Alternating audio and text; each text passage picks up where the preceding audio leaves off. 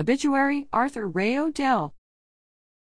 Arthur Ray Bubby O'Dell, 84, of Sandston, Virginia, passed away peacefully at home on Wednesday, December 20, 2023. He was preceded in death by his wife, Sandra Kay Payne O'Dell, and sister, Mary Mabie. Arthur retired from Safeway after 44 years of dedicated service and drove a bus for Henrico County Public Schools for over 15 years. Left to cherish his memory are his son, Ray Bryant O'Dell, Jane Brown, grandchildren, Michael Ray O'Dell, Kristin Elizabeth O'Dell, Erick Dixon, seven great grandchildren, sister Rachel Hudnall, Wilma Kidd, Susie Shope, and special niece and caregiver Jolonda Locker Moore. Arthur will be laid to rest privately in Antioch Baptist Church Cemetery, Sandston, Virginia.